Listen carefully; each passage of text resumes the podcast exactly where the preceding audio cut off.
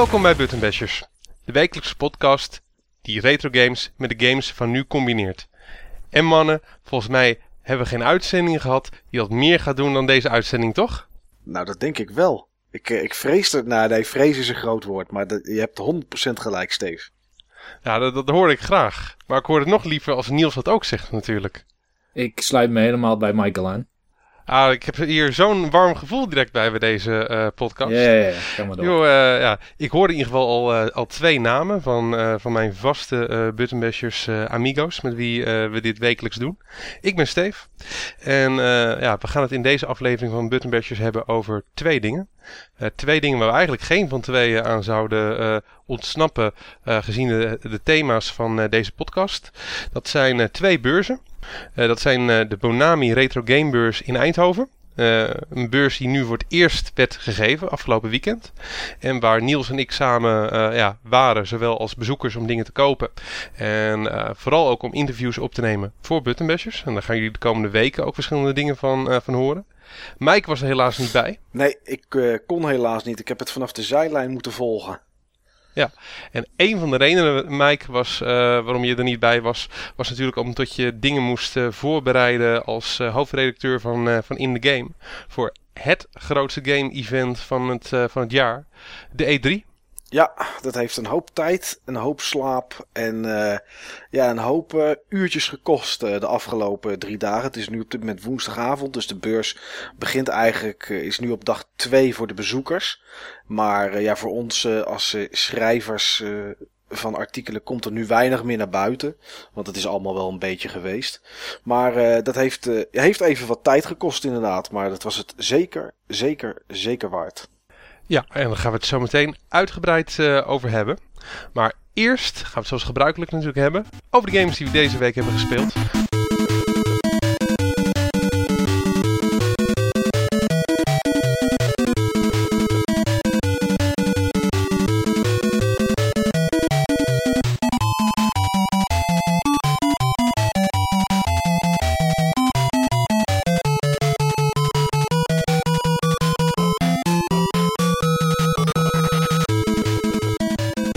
Game Talk.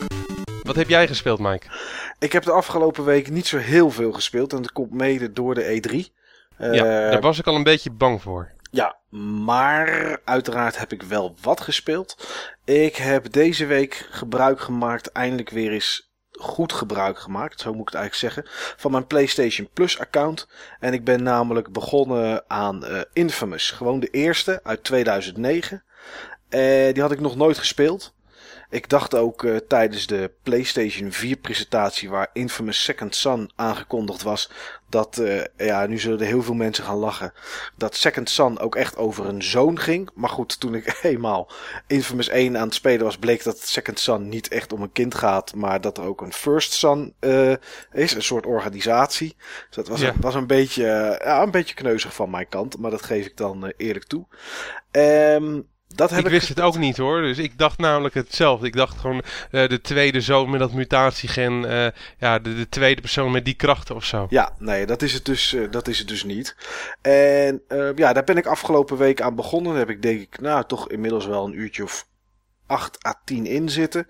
En eh, ja, op de besturing na, want die is niet altijd zo geweldig, is het eigenlijk een hele toffe game waarom ik, waarvan ik eigenlijk niet snap dat ik hem niet eerder ben gaan spelen.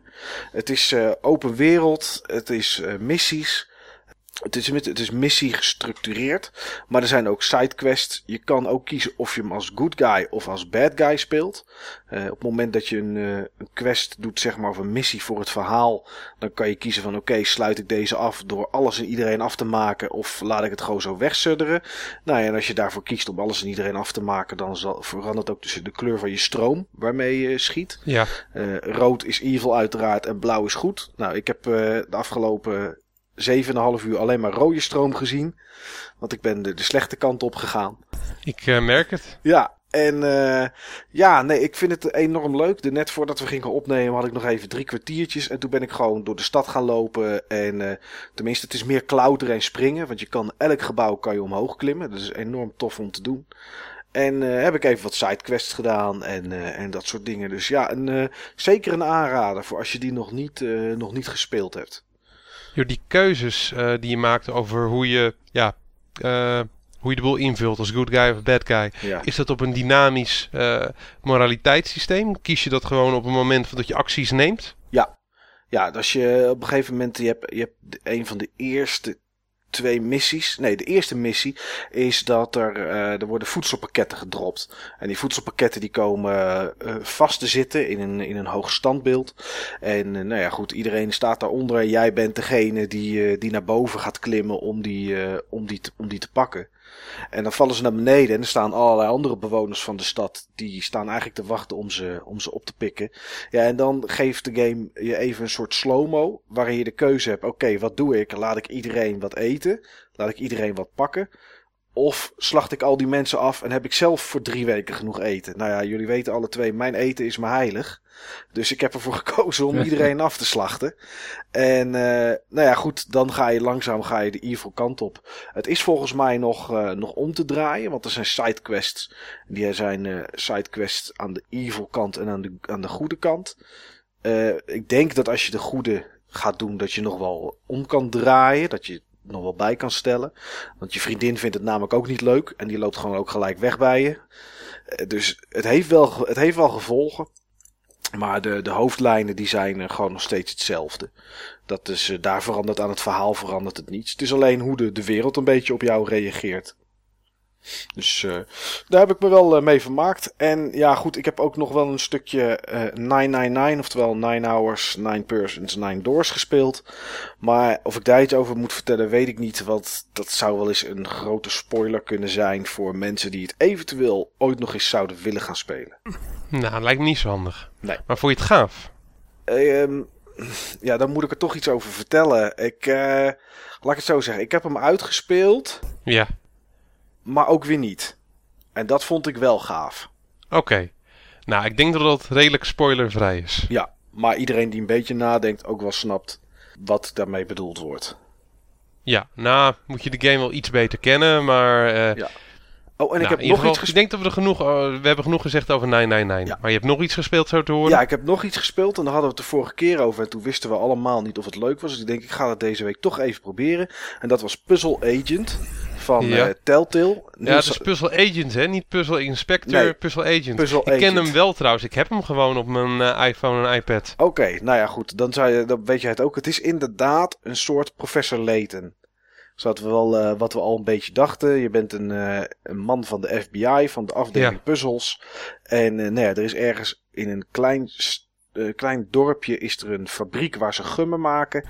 En eh, die gummenfabriek die, eh, die is op slot. En daardoor heeft het Witte Huis geen gummen meer. Want de gummen die daar gemaakt worden, worden in het Witte Huis gebruikt. En jij moet als puzzle agent, moet je er naartoe. En ja, dan krijg je à la Professor Layton allerlei puzzels voor je neus. De eerste is niet zo groot, heeft maar 37 puzzels. Ik heb het geloof ik eh kwartier, 20 minuten gespeeld en ik heb de eerste vijf opgelost. Dus nou ja, goed, het, eh, het is geen hele lange game. Maar wel, ik dacht, ik vermeld het wel even. Want ja, ik heb het toch gespeeld. En voor degene die vorige keer hebben zitten luisteren, weten die nu in ieder geval eh, wat het inhoudt. Puzzle Agent dus van Telltale. Nou, leuk. Ik ga hem ook eens eh, proberen. Ik heb hem ooit een keer gedownload toen die gratis was. Eh, in de maand december kan je heel vaak gratis games eh, downloaden. In een soort met van adventkalender. Elke dag een andere. En daar zat hij toen ook tussen. Ik heb hem nooit aangeraakt. Volgens mij staat hij op dit moment ook niet geïnstalleerd op mijn iPhone. Ik zal het binnenkort eens doen. Ja, is best leuk om te spelen. Oké, nou, good to know. En Niels, wat heb jij gespeeld? Ik heb eigenlijk maar één game gespeeld de laatste tijd. En dat is omdat ik veel heb moeten reizen. Dus ik moest mijn 3DS vaak meenemen. Ja, En dat is eh, weer Virtue's Last Reward. Oftewel het vervolg op 9 Hours, 9 Persons, 9 Doors. Ja. En ik denk dat ik nog maar een uurtje of twee hoef te spelen om het hele spel uitgespeeld te hebben. Oké, maar je was er toen tijdelijk mee gestopt, Nieuws? Of eigenlijk toen op dat moment zei van ik stop ermee, want je had naar een conversatie zitten kijken van 20 minuten. Ja, klopt. Maar toch weer opgepakt dus. Ja, je kan ook op auto zetten, de conversaties. Dan, eh, dan drukt je DS er gewoon door, alsof jij het hebt gedaan. Ja. En dan kun je ondertussen iets anders doen. Dan mis je soms wel iets, maar... ik, moet eh, toch wel, ik moet toch wel lachen.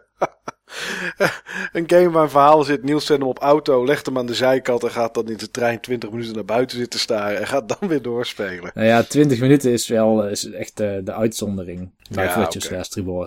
Soms dan duren die conversaties redelijk lang, maar ik kan ze meestal wel doorstaan omdat er vaak dingen in zitten die toch wel interessant zijn om te weten, omdat ze ja, een hint zijn naar wat er speelt, wat het plot is. Ja. En een Virtuous Last Reward heeft eigenlijk uh, hetzelfde idee als Nine Hours, Nine Persons, Nine Doors. Dat uh, gedeelte waar Michael even over stil wilde houden om niks te spoilen. Ja. Uh, ik ga er gewoon toch iets over spoilen. En dat is, beide zijn games die je vaker uit moet spelen. Dat zit gewoon in de game, dat zit in de gameplay. Er wordt goed verantwoord. Virtuous Last Reward is geen, maakt daarbij geen verschil. Hoewel er misschien nog wel meer verhaalpaden zijn dan in Nine Hours, Nine Persons, Nine Doors. Dus het is een nog langere game. Oké. Okay. Okay. Nou ja, goed, nu we het er toch over hebben, maar het zou en, kunnen... En nu je hem wat langer gespeeld hebt, uh, Niels, wat vind je er nu van? Ik vind het een heel goede game. Ja. Het is geen Nine Hours, Nine Persons, Nine Doors. Ja. Maar het is wel meer van hetzelfde en smaakt ook lekker. Zo moet je het zien. Oké.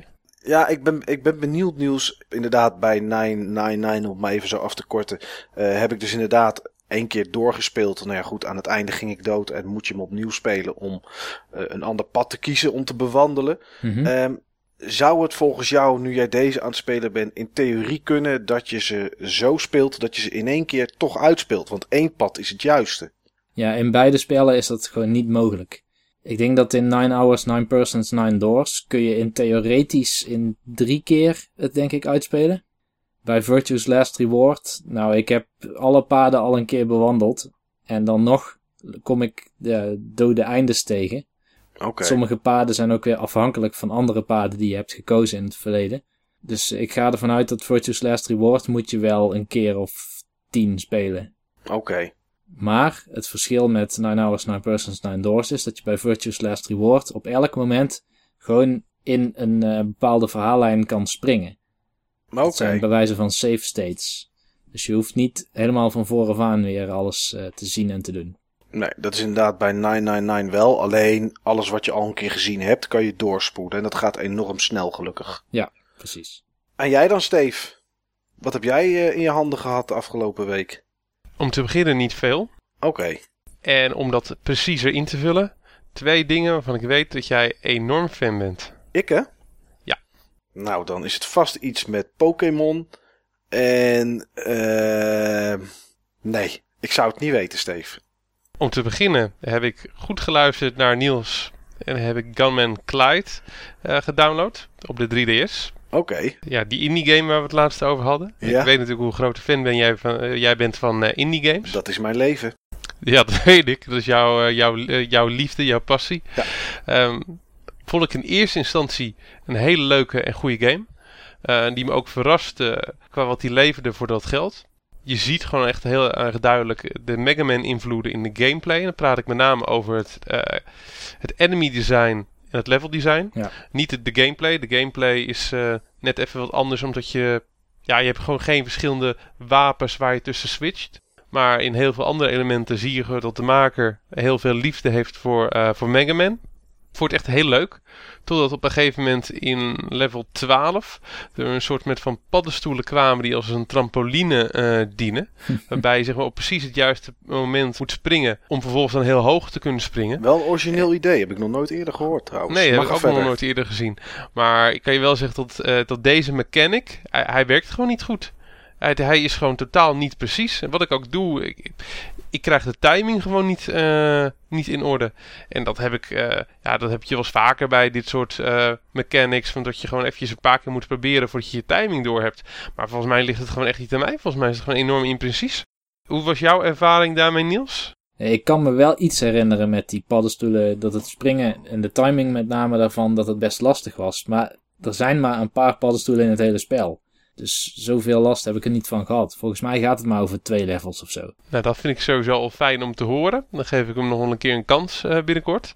Maar wat vervelend is, is dat je, ja, na elke keer dat je doodgaat, moet je echt weer aan het begin van het, uh, van het level beginnen. Mm -hmm. En op dit moment is het hele gebruik van die paddenstoelen, van die trampolines, zo random. Dat ik er elke keer als ik er vijf voorbij ben, dat ik doodga bij, uh, bij de zesde. Daar heb ik er gewoon echt geen zin meer in.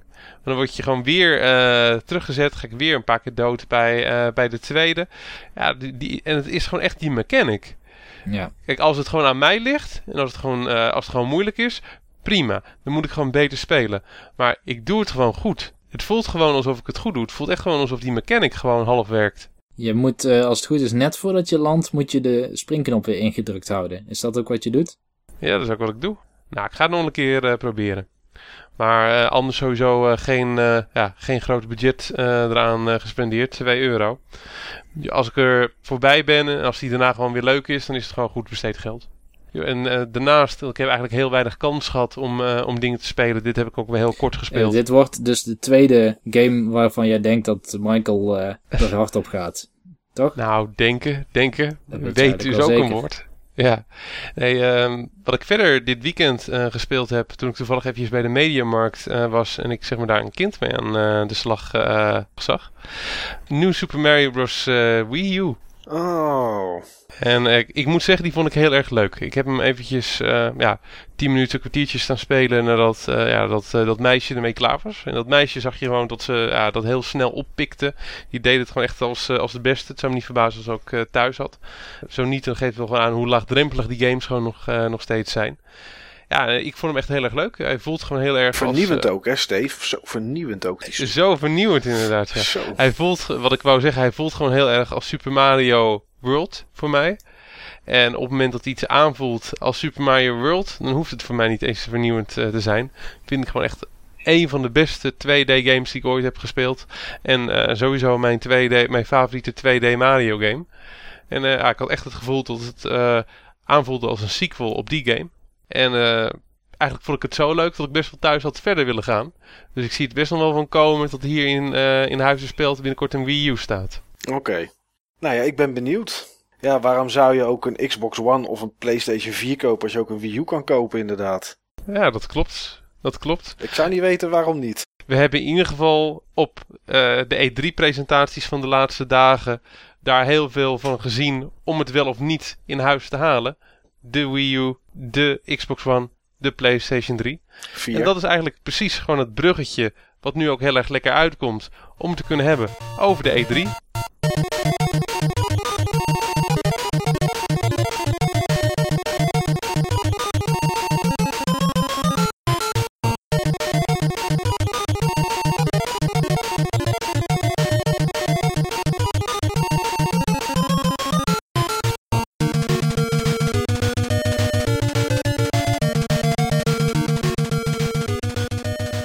Ja, de E3 mannen.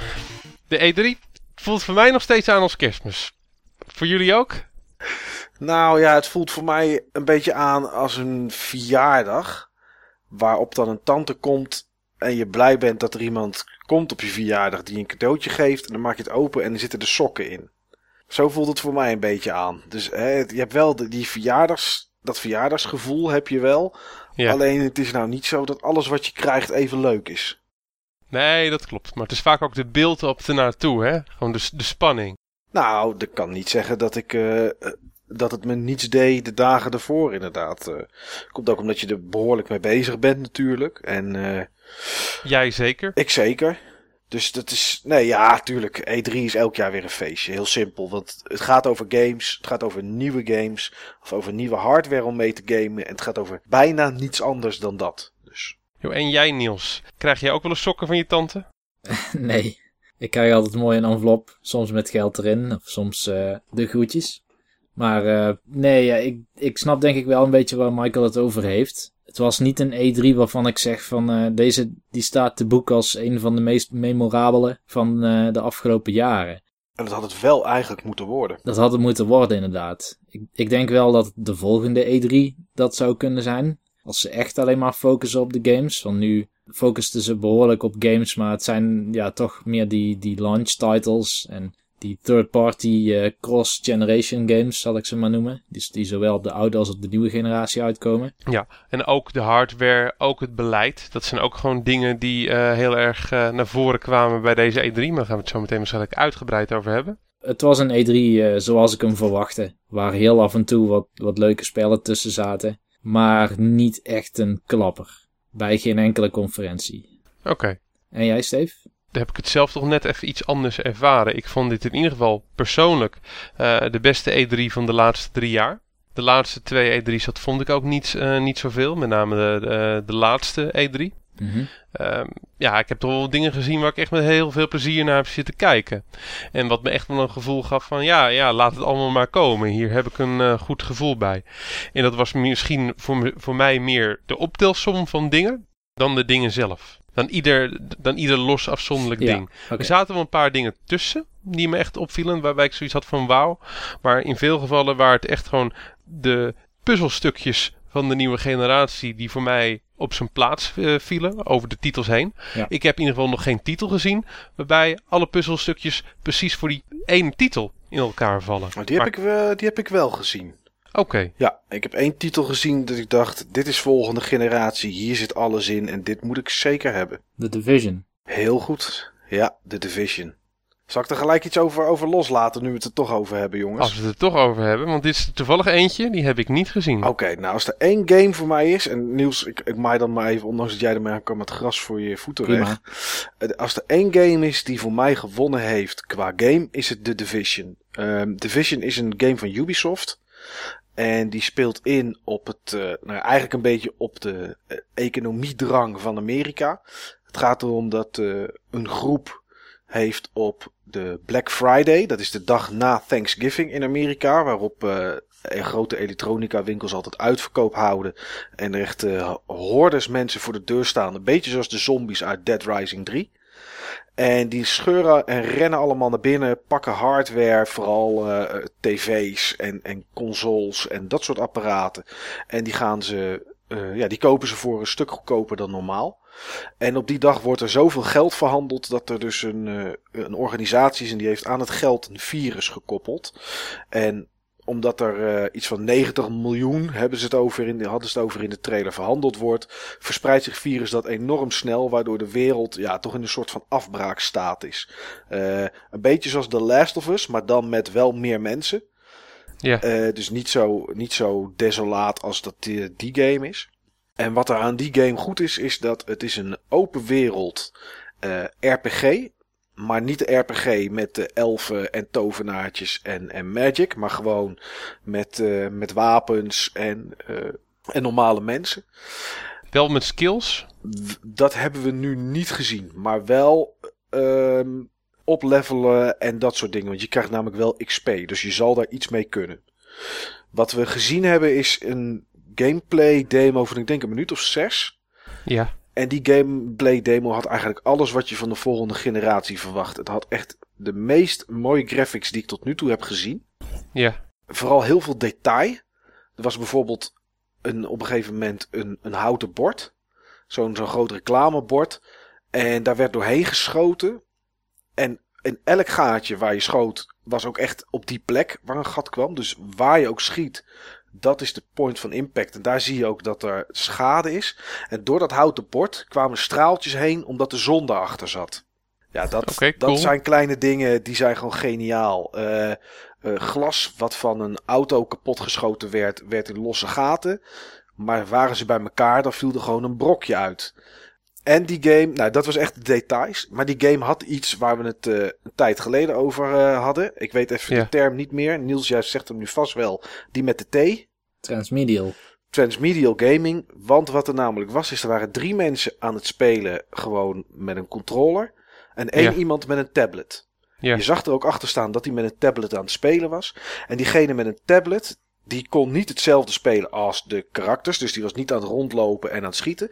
Maar die vloog met een drone, vloog die over het gebied heen. Je zag niet wat hij zag op de tablet, maar je zag dat hij een drone was. En die wees achter, in dit geval datzelfde houten bord, eh, zei hij van, hé, hey, daar, zit een, daar zit een tegenstander achter. En die wees hem aan. Dan kwam er van de drone kwam er een rode soort laserpoint op dat karakter. En dan wist je dus precies waar je moest schieten door het bord heen om die tegenstander om te leggen. Ja, super tof. En toen zei die gast, sorry jongens, ik moet gaan. Oké, hoi, hoi. En die zette zijn tablet uit. En dat, dat karakter was dus weg. Dus drop in, drop out met een tablet in een game waar anderen gewoon achter een PlayStation 4 of Xbox One zaten te spelen. Gaaf zeg. En dat, eh, ja, Ubisoft had, eh, had vorig jaar hadden ze natuurlijk Watch Dogs, waar ze iedereen mee verbaasden. Ja. En ik kan niet anders zeggen dan dat ze dit jaar mij weer hebben verbaasd, maar dan met de Division. Ja, super cool. Ubisoft is gewoon überhaupt een, uh, ja, een partij die gewoon heel goed bezig is. Zat dit ook in de Ubisoft presentatie? Ja, dit was niet toegesplitst op een van de twee consoles. En hij komt ook voor de PlayStation 4 en voor de Xbox One. Oké, ja, die, die, heb ik dus niet gezien, de Ubisoft uh, presentatie. Ik heb van Ubisoft heb ik alleen maar losse filmpjes gezien van Assassin's Creed Black Flag. Ja. En Watch Dogs. En deze heb ik gewoon, ben ik gewoon nog niet aan toegekomen. Dus ja, nu heb ik direct ook het gevoel dat ik wat heb gemist. Ga ik zo meteen uh, na deze opname gewoon direct herstellen. Ik heb al wat screenshots opgezocht. Het ziet echt heel gaaf uit. Ja, het ziet er super mooi uit. En het enige wat natuurlijk, wat bij Ubisoft tenminste, dat heb ik sinds de E3 van vorig jaar. Ik wel dat afvraag of het echt is. Ik weet namelijk niet of jullie het filmpje van voor, uh, dat is een filmpje van denk een maand of vier, vijf geleden. Toen kwam Far Cry 3 uit. Toen hebben ze de E3-presentatie van vorig jaar naast uh, een PC-versie gezet. Waar alles op het meest hoge stond qua grafische kracht uh, als wat mogelijk was. En dat zag er zoveel beroerder uit dan wat ze op de E3 hadden laten zien. Dus ik ja, hou... dat, is wel, dat is wel echt typisch Ubisoft. Hè? Want het was eigenlijk nu weer. Elke keer als ze een nieuwe aankondiging deden, bijvoorbeeld ze lieten The Crew zien. Ja. Dan zag je een onwijs realistische stad met supermooie auto's. En het duurde echt 10 minuten lang en het leek op gameplay. En dan vervolgens gingen ze het spelen en dan ja, was het iets compleet anders grafisch gezien. Ja, dus dit was ook een filmpje. Dit was ook niet mensen die het speelden. Kon ook natuurlijk niet, want het was en over internet en met een tablet. Dus ik, ik hou een slag om de arm. Ja. Maar als Watch Dogs er net zo uitziet als wat we tot nu toe hebben gezien, en daar lijkt het wel op, ja. dan uh, durf, ik, uh, durf ik een goede hoop te hebben op de Division. Oké, cool. Het geeft in ieder geval een intentieverklaring af. Zeker weten, ja. Oké, nou ik ben heel benieuwd. Eh, deze kunnen we dan even bewaren, ook al zijn de een van de toppers uh, die we gezien hebben in de E3. Dat was, ook een van de dingen waar ik het met jullie over uh, wou hebben. Um, ik ben ook heel benieuwd naar jouw verdere toppers. ja, Niels, dit was natuurlijk eigenlijk ook jouw topper, want je noemde hem direct. Nou, maar ik, ben hem meer als, ik weet precies wat Michael bedoelt. Het is niet mijn topper qua gameplay. Oh, dat vind ik alleen maar fijn om te weten, want dat betekent dat er zo meteen nog een topper aankomt. Ja. Maar waar ik eerst benieuwd naar was, jullie ervaring en jullie mening over de, in geval de presentaties van Sony, Microsoft en Nintendo. Maar laten we dan beginnen met die van Microsoft, omdat die gewoon als eerste was. Wat vonden we daarvan, mannen? En wat vond jij ervan, Niels? Um, ik heb redelijk geboeid zitten kijken naar die presentatie. Uh, er zat een hele goede flow in. Um, ze hebben veel games laten zien die me interesseerden. Met name eigenlijk Titanfall. Ja. Dat is wel de titel die mij het meest is bijgebleven. Waarvan ik dacht van oké, dit ziet er echt, echt leuk uit om te spelen. Het is een soort, um, uh, ja, eigenlijk toch weer een soort Call of Duty. Maar dan zitten er van die mechs in, van die grote robots, van die exoskeletons. En uh, tribes-achtige jump controls. En dat was met name wat ik zo interessant vond. Dus je hebt een soort jetpack, geloof ik. Ik weet niet hoe het precies werkt, maar je kan in ieder geval meerdere keren springen in de lucht. Je kan ook heel mooi tegen muren aanspringen en via muren weer tegen andere muren. Dus ik had wel een idee van, nou, dit is volgens mij heel leuk om te doen. Ja. Het zag er wel heel tof uit inderdaad. Ja, het, het zag eruit als, uh, als de jetpacks van Halo, maar dan veel gaver. Want de jetpacks van Halo ben ik eigenlijk nooit zo fan van geweest. Sinds dat Halo die geïntroduceerd heeft, vind ik Halo eigenlijk geen Halo meer. Ja. Maar dit zag er gewoon echt heel tof uit. Ja. Van de makers natuurlijk van Call of Duty. Respawn uh, tegenwoordig. Alle voormalige medewerkers van Infinity Ward die daar ontevreden zijn weggegaan en een nieuwe studio hebben opgericht. Ja, en allemaal hier. En voor zover ik begrepen uh, heb, is het een, uh, is het een pure online game. Zit er geen, geen offline single player in. En dat is ook bij zo'n game als dit gewoon helemaal niet nodig. En ja, ik vond het er ook geweldig uitzien. ik weet niet of het iets voor mij is. Dat is dan een tweede. Maar ik mm -hmm. snap wel wat hier de potentie van is en dat dit enorm aantrekt. Het enige wat ik niet weet, helemaal 100% zeker, is voor welke platformen die uitkomt. Ik dacht voor de PC, Xbox 360 en de Xbox One. Volgens want, mij klopt dat. Daar, zeg maar gewoon alle Microsoft platforms. Ja, want hij wordt door Respawn wordt hij op dit moment gemaakt voor de Xbox 360. En een externe studio zet hem om naar de Xbox One. Maar we kregen hem te zien op de Xbox One, uiteraard. En uh, ja, het zag er super uit. Ik begreep. Ergens... Niet precies andersom, uh, Mike. Niet van dat hij gemaakt wordt op de Xbox One door de Respawn en dat iemand anders hem opzet, omzet naar de Xbox 360. Wat ik gelezen heb is dat hij gemaakt wordt voor de 360 en omgezet wordt door een andere partij naar de Xbox One. Dat is wat ik, dat me, is wat ik begrepen me. heb. Nou, waarschijnlijk omdat ze er al veel langer mee bezig zijn. dat zal, ja, ik denk dat moet aan haast wel, joh. Ja. Dat, eh, dat zal het wel zijn. En, eh, maar het zag er super uit, dus ik ben erg benieuwd wat dat eh teweeg brengt. Het is in ieder geval eh, een titel voor aan de Microsoft kant. Ja, Ja, Zeker. ja, dat zeker. was ook een beetje onverwacht aan deze presentatie. Het ging echt alleen nog maar over games. Het was echt games, games, games, games, games. Totaal anders dan wat, je, ja, wat ze de vorige keer hebben gepresenteerd. Ze openden Klopt. ook met Metal Gear Solid. het zag Totaal er eno- onverwacht. enorm goed uit, die mannen. Echt, Vond wat, ik ook heel mooi. wat een geweldige titel was dat. Maar die engine van, eh, van Kojima, daar he- heeft hij gewoon echt heel veel eh, ja, effort ook in gestoken met zijn, eh, met zijn team. Ja, de Fox, Engine heet die, Ja, heet die volgens mij, hè? Ja, klopt. Fox Ja, Engine. ik hoop in ieder geval dat we meer gaan zien van deze engine. Moet haast wel. Ja. Dit is geen engine die je voor één game eventjes opzet. Nee, maar de nieuwe Pro Evolution Soccer gebruikt hem ook, hè? Oké, ah, daar zat ik echt op te wachten. Fox Engine, eh, Ik hoop wel, ik hoop wel van dat eh, Fox Engine dan met Pro Evolution Soccer ook zeg maar speciale bounce stack heeft voor realistisch dribbelen. Want ik vind wel sportspellen zonder realistisch dribbelen, dat zijn eigenlijk geen sportspellen. Die, die mo- zouden eigenlijk geen bestaansrecht mogen hebben. Klopt. Want als de bal gewoon zeg maar aan je vast zit als een touwtje, ja, dan is het eigenlijk gewoon, ja, Is de yo-yo. ja dus yo-yo. Niemand, niemand eh, zou dat eigenlijk gewoon moeten spelen. Nee. Dat gaat het helemaal maken. Dat was even een stukje sarcasme over eh, Over een NBA. flinke steek eh, richting eh, Electronics Arts. Maar laten we nog eventjes terugkomen op, eh, op de Microsoft eh, presentatie. Joh, jij noemde het al, eh, Niels, eigenlijk gewoon één rollercoaster ride aan, eh, aan content. Eh, heb jij het ook zo ervaren, Mike? Ja, ik heb ehm, geboeid zitten kijken. Van begin tot eind eigenlijk. Ehm, Ja. eh, ik moest natuurlijk tussendoor moest ik, eh, het nieuws tikken. Om het eh, zo live mogelijk op eh, in de game te plaatsen. Dus er zijn Ja. dingen die ik gemist heb. Zo heb ik bijvoorbeeld, eh, en daar zal jij zo ongetwijfeld mee komen, Steve. Dead Rising 3 heb ik grotendeels gemist. tijdens, tijdens de presentatie. Maar ik heb, ehm, ja, ik heb met verbazing naar Metal Gear gekeken. Eh, ik weet dat die niet Xbox only is. Hè. Die komt natuurlijk ook gewoon voor de PlayStation 4. Maar we hebben hier in ieder geval al kunnen zien waar, eh, waar ze mee aankomen bij, eh, bij Konami. Dat was goed.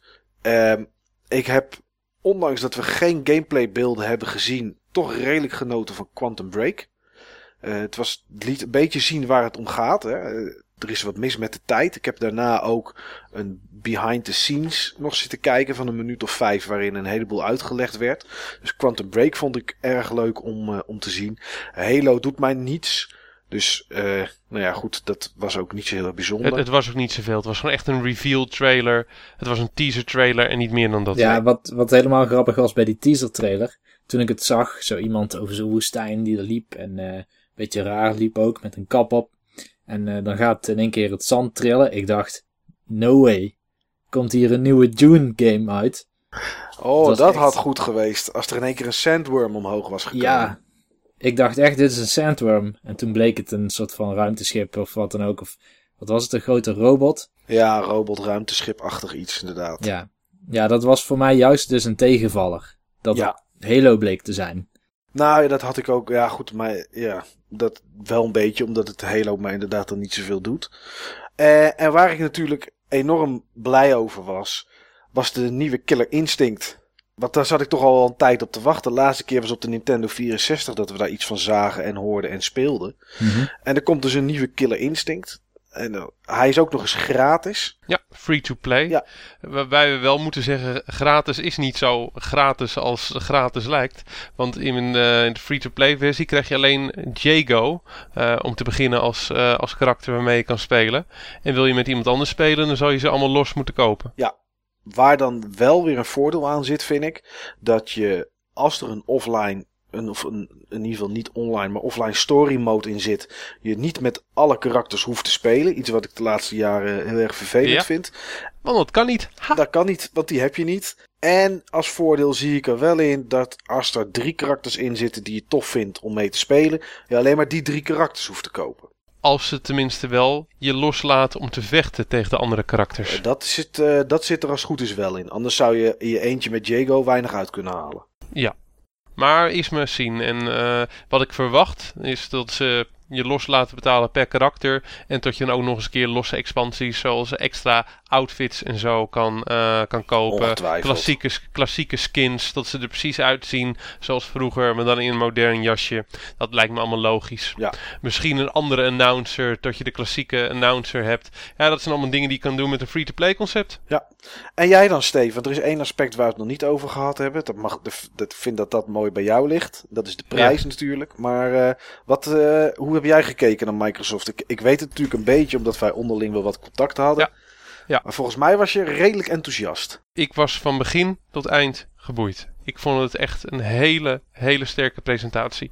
Als ik kijk naar de losse presentaties die ik de laatste jaren heb gezien, vind ik het qua content echt de sterkste presentatie van een uitgever, een van de grote consolemakers of een third-party uitzending die ik in de laatste jaren heb uh, gezien. Hij was gewoon echt heel erg goed. Het bleef maar komen. Allemaal uh, gave titels, allemaal exclusives.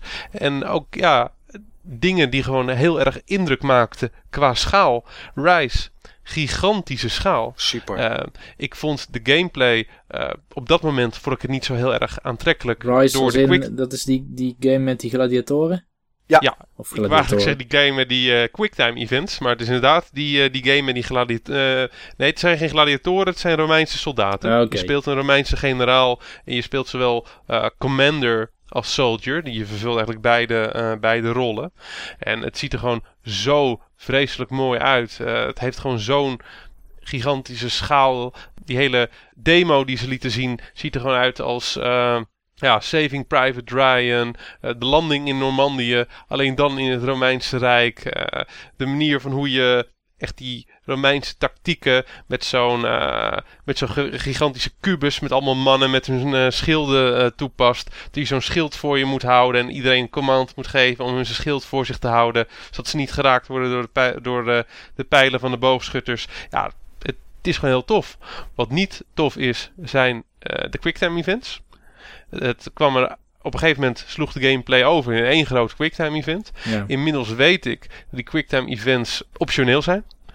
Je voert bepaalde acties uit en die actie kan je als het ware extra sterk maken door uh, een quicktime event wat die actie triggert goed uit te voeren. En dan krijg je later meer experience en krijg je meer punten. Maar op het moment dat je dat niet doet, dan wordt je actie ook gewoon uitgevoerd. Alleen is die gewoon minder mooi en minder heftig en minder spectaculair. Maar dan nog steeds, ja, het blijven quicktime events. Daar ben ik nooit een fan van geweest. Dat ga ik ook niet worden. Maar verder, voor de rest, het geeft wel gewoon een goed beeld van, waar, uh, van wat deze generatie kan. Dat vond ik ook van uh, eigenlijk andere games die ze in die presentatie uh, hadden. Ik vond Dead Rising 3 vond ik echt een juweel om te zien. Zoveel zombies. Zulke, ja, zulke grote omgevingen ja, dat maakte gewoon echt heel erg indruk. Het is niet de Dead Rising die we kennen. Dead Rising die we kennen is uh, ja, toch meer een game die het moet hebben van tong-in-cheek humor. En dit is ja, wat meer serieus. Maar je kan nog wel nog steeds uh, wapens bundelen. Je kan je eigen wapens maken. Je kan bijna alles wapen gebruiken. En toen dat eenmaal een paar keer gebeurde. En toen die gast op een gegeven moment ook een soort met van chainsaw richting een uh, zombie gooide. En die zombie gewoon echt in twee helften uiteenviel. Ja, het zag er gewoon toen weer uit als Dead Rising. Dus ik ben benieuwd wat die game verder gaat brengen. Heeft ook dat transmedial gaming, geloof ik. Uh, dat, dat klopt toch, uh, Mike? Je had het volgens mij ook gezien. Ja. Op een gegeven moment was het een airstrike die losgelaten werd met een uh, tablet, Klopt, toch? met een, op een gegeven moment pakten ze een telefoon. En of ze daar nou echt een app op hadden of dat het met smart glass was, durf ik niet te zeggen. Het kan ik beide. dacht dat het smart glass was. Maar daarmee werd inderdaad... Eigenlijk boeit het ook niet of het smart nee, glass is of een app. Nee, het was iets met je telefoon in ieder geval. Ja. En daarmee lanceerden ze lanceerden die een airstrike inderdaad. En ja, vlogen alle zombies in het rond. En was het één grote mayhem en chaos wat er gebeurde. Maar ik zit nu toch aan iets te denken op het moment dat wij het hierover hebben. En het schiet me eigenlijk nu te binnen. Um, Rise was groots. Groter, meer tegenstanders, grotere schaal. Dead Ja. Rising, groot, veel meer zombies dan ooit konden, grotere schaal. Gaan we langzaam een beetje de Lord of the Ring kant op. Want die, hebben, die zijn natuurlijk niet als enige. Uh, we hebben ook Gladiator vroeger natuurlijk daarvoor gehad als films. Waarbij vooral alles groot werd. Maar in die tijd, van Gladiator tot aan, aan de laatste Lord of the Rings, kregen we steeds meer films waar we eigenlijk nog grotere veldslagen te zien waren dan de andere. En eigenlijk was, werd het een soort, ja, wie heeft de grootste, maar dan in schaal van, van grootheid. Is, denken we dat dat iets is wat meer gaat gebeuren, omdat het nu kan? Ja, dat weet ik, uh, dat weet ik in ieder geval vrij zeker. Ik, uh, ik heb voor mezelf ook een lijstje gemaakt met, uh, met trends. Gewoon dingen die echt opvielen. En als je ook gewoon kijkt naar de andere presentaties. ja, de schaal, dat was gewoon zo, zo duidelijk. Van dat ze daarop proberen te scoren. En dat ze daarop proberen te overwelmen. Gewoon zoveel games, ook op de andere platforms, die het puur gewoon moesten hebben van hun schaal. Ja, ik, ik, ik, denk, ik denk het zelf wel. En ja, de reden waarom kan, ja, heb ik voor mezelf ook wel in mijn hoofd. Maar ik ben benieuwd hoe Niels erover denkt. Waarover? Over de schaal. Ja, over de schaal. Of dat nu, of dat nu het ding gaat worden. Dat nu het ding, ja. Ik, ik, ik schaar het een beetje voorzichtig een beetje samen met het, uh, het online uh, aspect. Ik denk dat het vooral is omdat ze grote werelden voor veel spelers willen hebben, eerlijk gezegd. En dat dat ook weer een soort DRM-principe wordt. Oké. Okay. Maar dat, zo, dat kan een reden zijn. Dead Rising en, en Dead Rise... Rising niet, nee. Nee, en Rise ook niet. Maar die hebben natuurlijk nu echt... Kijk, het is natuurlijk een tijd hip geweest om in elke game multiplayer te stoppen. Mm -hmm. uh, ik krijg nu ja. het gevoel dat we nu veel meer games gaan krijgen. Ook omdat het nu kan. Maar omdat het nu kan, het er ook ingestopt wordt dat we nog grotere straten krijgen. Met nog meer tegenstanders in nou ja, het, het, het kan nou gewoon, omdat je veel meer in je geheugen kan hebben staan. Veel meer level. Ja, maar en, moet het dan ook? Want daar lijkt het een beetje op dat ze het daarom dan ook maar doen. Ja, op dit moment, op dit moment ja. wel. Kijk, uh, grafisch zagen de spellen van nu er gewoon al heel goed uit. Ik heb er net nog eventjes naar de Last of Us uh, staan te kijken in een winkel. Ja, ziet er gewoon heel mooi uit. Um, de nieuwe games uh, die nu gaan komen op de nieuwe platforms zien er nog beter uit. Maar ja, als je het zeg maar allemaal precies hetzelfde zou houden op dezelfde schaal. Het, het is juist met name die schaal die indruk maakt. Die schaal geeft de wow-factor. Uh, het zijn niet alleen de graphics, maar vooral hetgeen wat er, wat er gebeurt. De wereld, de immersion uh, die de game uh, in, intrekt. En dat is ja met name die schaal. En ik denk ook, van wat je hier ziet, tot makers van spellen hier volgens mij gewoon heel lang op hebben zitten wachten. Er zijn gewoon creatievelingen die dit misschien al heel lang hebben willen doen, maar die dat niet konden, om tot, uh, ja, om tot de consoles dat uh, niet trokken. En op de PC kon het wel, maar kon het ook weer niet, omdat PC-games ook op consoles teruggeschaald uh, moeten kunnen worden. En dat betekent dat je in ieder geval qua opzet een gedeelde basis moet, uh, moet hebben. En daar hebben we het wel eens eerder over gehad. Textures, resolutie, framerate, daar kan je gewoon allemaal mee variëren. Ja. Maar niet de basis van je spel. En, en nu wordt gewoon zeg maar die, die mantel, die, ja, of of dat juk wat iedereen heeft tegengehouden, wordt gewoon weggenomen. Uh, en nu kan het allemaal. Dus ja, dan zie je natuurlijk in eerste instantie dat heel erg gebeuren. Ja, nou ja, dat is natuurlijk ook de reden waarom er mist was in Silent Hill. Ja. Voorheen. Hè? Omdat de PlayStation 1 het niet trok om daar meer wereld te laten zien. Dus verzonnen ze maar mist. Ja. Maar goed, ik ben toch wel benieuwd, uh, gasten. Dan begin ik bij jou, Niels. 499 euro en hij is er in november. Ja, um, op zichzelf vind ik 499 euro niet een absurd hoge prijs. Maar vergeleken met en relatief met de andere opties die we hebben, is hij wel duurder dan dat hij eigenlijk zou moeten zijn voor een, een ding dat, ja, dat, waar, waar de meeste mensen nu nog niet helemaal goed van inzien wat we daar nou mee gaan doen over een paar jaar. Ze verkopen eigenlijk een soort van uh, uh, een premisse. Ja. Dit wordt een heel cool systeem waarop je games kan spelen en die kan dit en dit en dat. Maar we weten eigenlijk nog niet precies wat hij allemaal doet. We weten ook heel veel haken en ogen van het systeem nog niet. Dus ik vind het een hele gedurfde prijs om te stellen. Ja.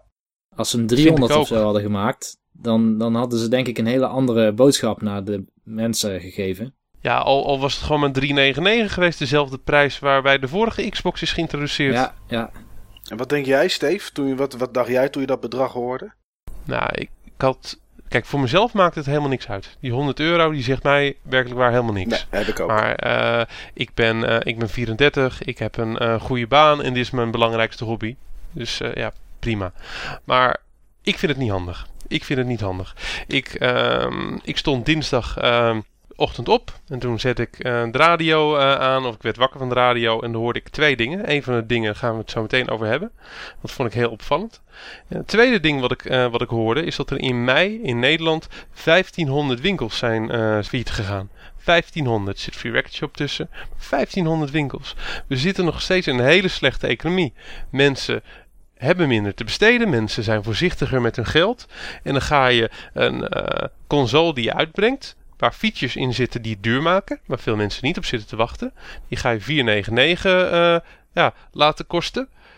Terwijl je vorige console die je hebt geïntroduceerd in een periode van hoogconjunctuur, toen mensen veel makkelijker geld uh, uitgaven, want het was gewoon echt zo. Je kan de, zo de groeicijfers erbij pakken en de consumentenvertrouwenscijfers, zowel in Amerika als in Europa, en die waren toen heel anders uh, acht jaar terug.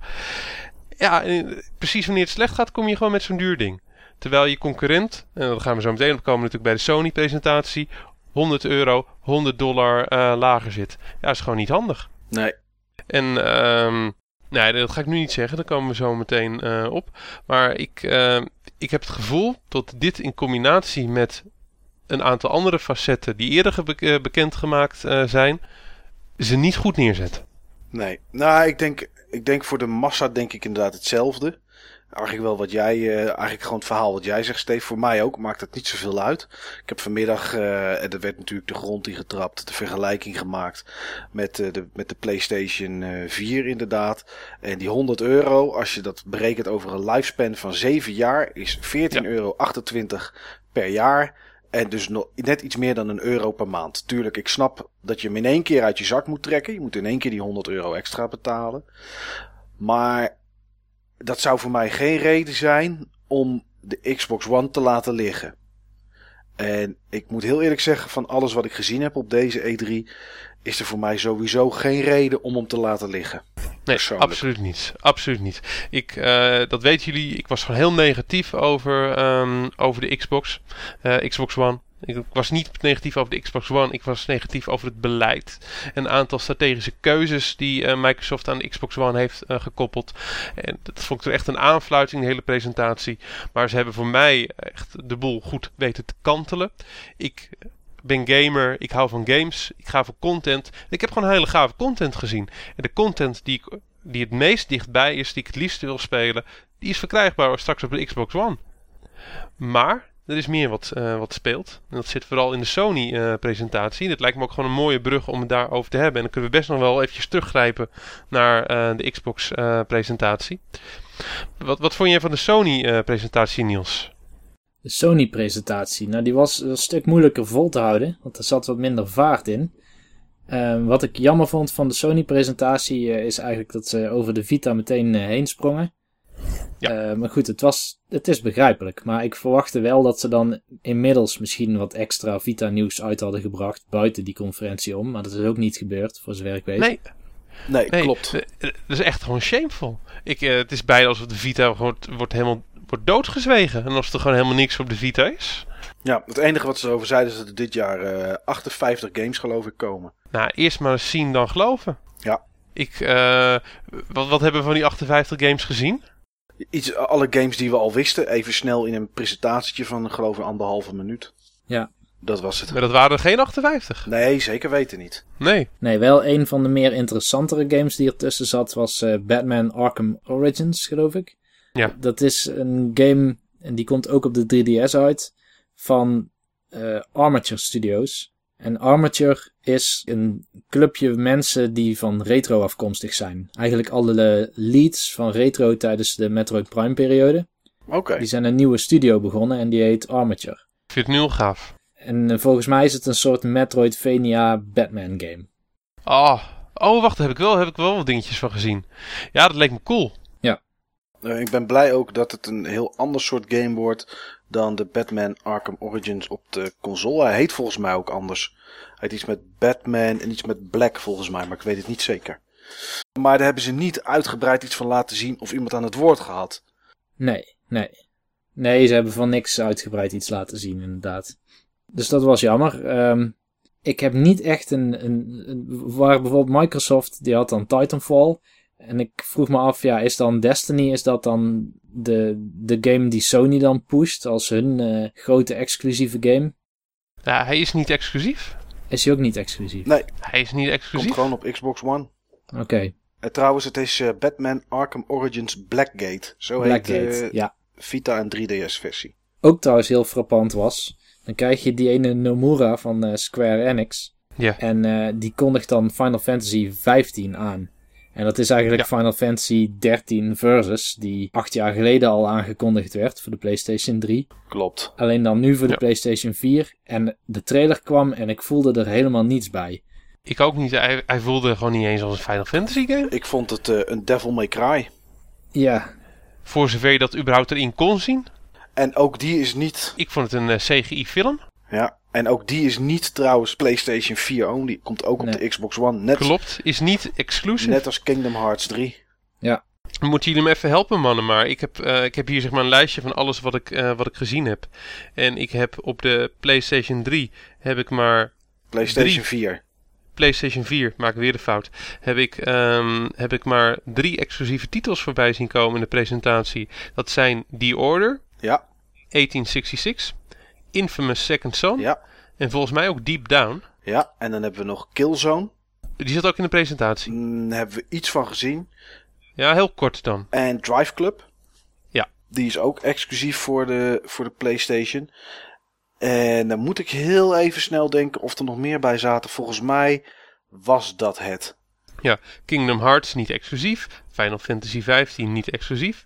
Oddworld niet exclusief. Destiny, eh, Destiny niet exclusief. Nee, klopt. Ze allemaal games die ze, die ze laten zien hebben. En die, eh, ja, die niet exclusief waren. Hè. Assassin's Creed hebben ze natuurlijk nog een stuk van laten zien. Daar zat gameplay bij, maar is ook niet exclusief.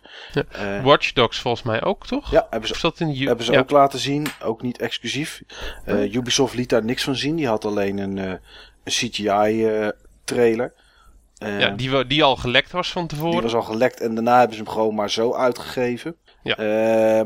Er zat een hele reel aan indie games in. ja, Ja, dat klopt. Dat was een van de dingen waar ze zich echt op proberen te positioneren. Ja, het is al van tevoren gezegd, maar Sony probeert zich echt eh, te positioneren. En dat lukt ze echt zo fucking goed als de White Knight van, eh, van de gamingwereld. Als, Ja. eh, ah, als, als de redder, als de messias die, eh, ja, die het beste voor heeft met eh, zowel gamers als developers. En eh, ja, ik vind nog dat een goede reden is om dat, eh, om dat in ze te zien ook. nou, ja en nee. Of het waar is, is een tweede. Maar er is wel een reden om het in, te, in, ze, in ze te zien. Nou ja, dat vond ik dus van de, van de hele... eh, trouwens, de Dark Sorcerer is ook eh, exclusief voor, eh, Ja. voor ja, Sony. het zag ook het was heel grappig. Ja, ik vond, maar- ik vond het echt zo cool, maar het is een tech demo. Het is een tech demo inderdaad. Maar goed, om het over het, voor de meeste mensen, het grote moment van de Sony presentatie te hebben. En dat vond, vind ik wel grappig. Dat was namelijk een filmpje op YouTube. eh, de beste twee minuten van de Sony presentatie. En daar zat geen enkele game in. Nee. Want het beste wat, in, eh, wat men vond van de Sony presentatie is dat Jack Tratton zei. eh, wij ondersteunen tweedehands games. En dat is waar de zaal plat op ging.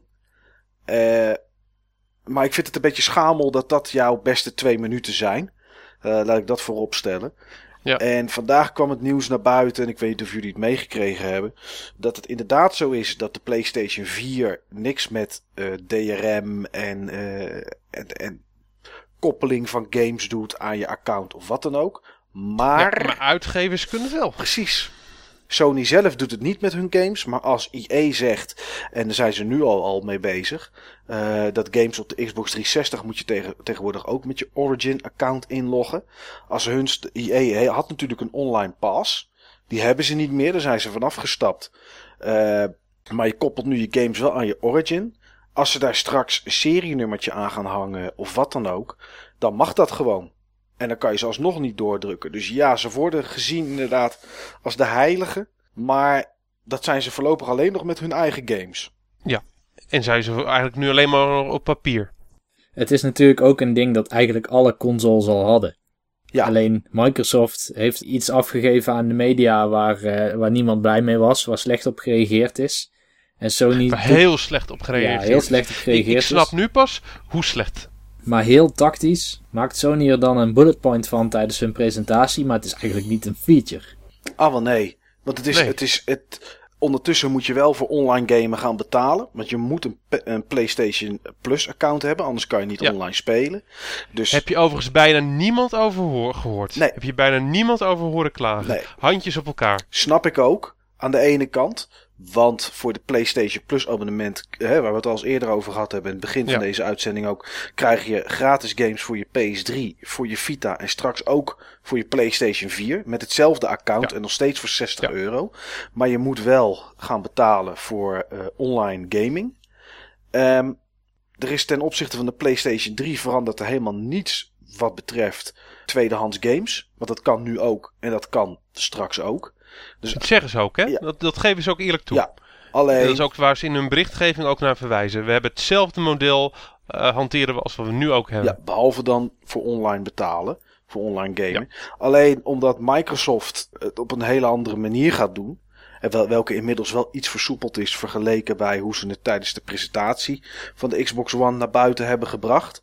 Eh, want Ja. je mag je game tegenwoordig kan je wel aan één iemand uitlenen. Dat, eh, Maar die moet dan wel op je friendslist staan. ja, die moet wel 30 dagen lang een vriend van je zijn. Maar je kan, dan, eh, je kan het dan uitlenen. En je kan ook je games delen met je familie. En dat niet alleen op je Xbox thuis, maar ze zeggen dat het ook overal is. Dus ik weet niet precies hoe ze dat willen gaan doen. Maar anders dan zeg ik, wij moeten met z'n allen gewoon één grote familie worden. Een soort trosgevoel. Maar goed, het, het is... Jullie, jullie zijn al een familie hoor. Nou, dat voelt, eh, dat voelt fijn aan, Steven, dat deze woorden. Eh, maar het is wel zo. Dus ze, ze doen het anders, Microsoft. En ook daar zou, eh, zou natuurlijk nog steeds een bedrijf als Ubisoft of nou ja, EA of noem ze maar op iets kunnen bedenken. Maar ja, het kan dus op de PlayStation 4 kan het dus gewoon wel. En dat kan een uit, uitgever, CQ ontwikkelaar, mag daar zelf voor kiezen. Dus ik snap het applaus en ik snap ook, het is natuurlijk super makkelijk scoren voor Sony. Het is het meest makkelijke punt om mee te scoren. Al heb Ja. ik wel gelezen, en dat blijft een gerucht, dat zullen we nooit 100% zeker weten, dat de beslissing om het op deze manier te doen, dus dat ze In de laatste weken geval ja, is. dat het echt een last minute eh, beslissing is geweest van Sony. Ja, zullen we nooit weten. Nee, we zullen misschien het dat het ooit nog eens een keertje uitlekt. Maar eh, ja, wat, wat jullie al zeggen, eh man, het is gewoon makkelijk scoren. Ja. Maar ehm, ja, we hebben het natuurlijk uitgebreid al over gehad na de introductie van, eh, van de Xbox One. Die, eh, die features. Wij vonden het ook eh, niet, niet prettig. Nee. Wij vonden die always online strategie, want dat is het gewoon. En wij vonden die camera die meeluistert, want die doet die gewoon. Vonden we ook niet, niet, niet prettig. Je kan hem wel Maar- uitzetten als je Xbox in standby staat. Je kan hem uitzetten dat die niet reageert op Xbox On. Dat je gewoon met je controller je, Ja. je, je Xbox One aanzet. Dus Ja. dat, is, dat is gelukkig wel mogelijk. Dat kan, dat kan, maar zo ervaren mensen het niet meer. Nee, en dat is ook niet zo meer terug te ervaren ze het niet Het is meer. niet meer terug het te is draaien. niet meer terug te draaien. Er is gewoon echt een gigantische shitstorm over Microsoft eh, heen eh, gekomen. Waarvan ik zeg maar pas deze dagen ben gaan snappen hoe groot die eh, shitstorm eh, is. En eh, hoe paranoïde mensen nu ook allemaal richting Microsoft geworden zijn. In Amerika heb je grote groepen gamers, heb je grote groepen consumenten die Microsoft zien als een soort met van tool van de overheid. Die, ze, die de overheid straks gaat helpen om ze effectiever te bespioneren. Amerikanen hebben eigenlijk per definitie een groot wantrouwen tegen, eh, tegen de overheid. Daar is ook dat hele eh, gun eh, gebeuren uit voortgekomen. Het feit dat je een geweer mag hebben, dat is om jezelf te beschermen, zowel tegen anderen als tegen de overheid. Dat is een voortvloeisel uit eigenlijk ja, zowel de onafhankelijkheidsoorlog als, eh, als de burgeroorlog. en zo is in de grondwet terechtgekomen na de onafhankelijkheidsoorlog. en ja, dat, dat zit gewoon echt heel erg diep eh, geworteld bij, eh, bij die mensen.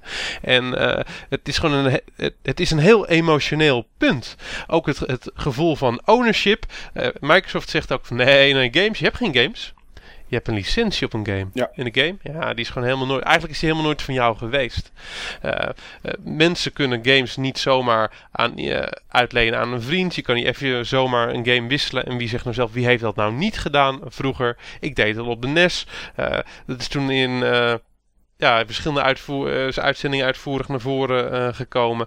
Het, het, het Maar ja, en in Amerika. heel erg diep in op, op, op de manier hoe mensen altijd met consoles zijn omgegaan. En wat ze in Amerika natuurlijk hebben, volgens mij heet het Redbox of zo, zeg ik even uit mijn hoofd.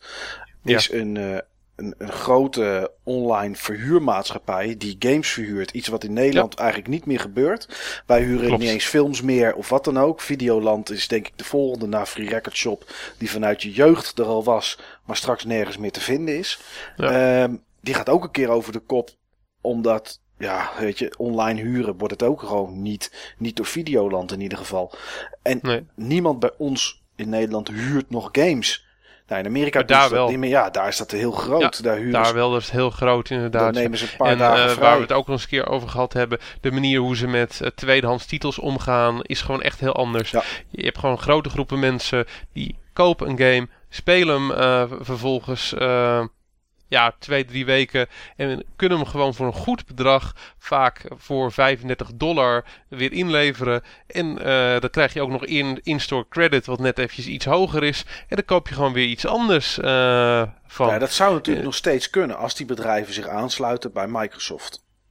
Ja, maar wat, ze, wat er gezegd wordt is enerzijds zullen die bedrijven in moeten leveren op hun marge. Want een deel van hun marge gaat naar Microsoft en de uitgever. En dat moet gewoon ergens vandaan komen. Je, je, startbedrag, waar alles van afgeleid is, de retailprijs, die staat vast.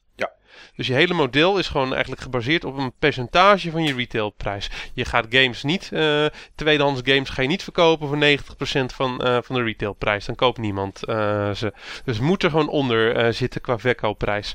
Nou, er zit een bepaalde ruimte tussen je inkoopprijs en je verkoopprijs en dat is je marge. En des te meer mensen er moeten eten uit die marge, des te lager zal die inkoopprijs die ze willen geven worden. En wat ook wordt gezegd, straks vallen al die kleine gameshopjes waar je ze ook in kan ruilen. Of uh, dingen zoals uh, Craigslist, die vallen gewoon allemaal om. Want dan kun je zeg maar niet uh, op die manier je games inleveren of aanverkopen. Waardoor de concurrentie minder wordt. Ja, dan kunnen ze wel zeggen van ja, we betalen maar 20 dollar. Ja. In plaats van die 35 dollar meer is ons niet waard. En je kan nergens anders naartoe.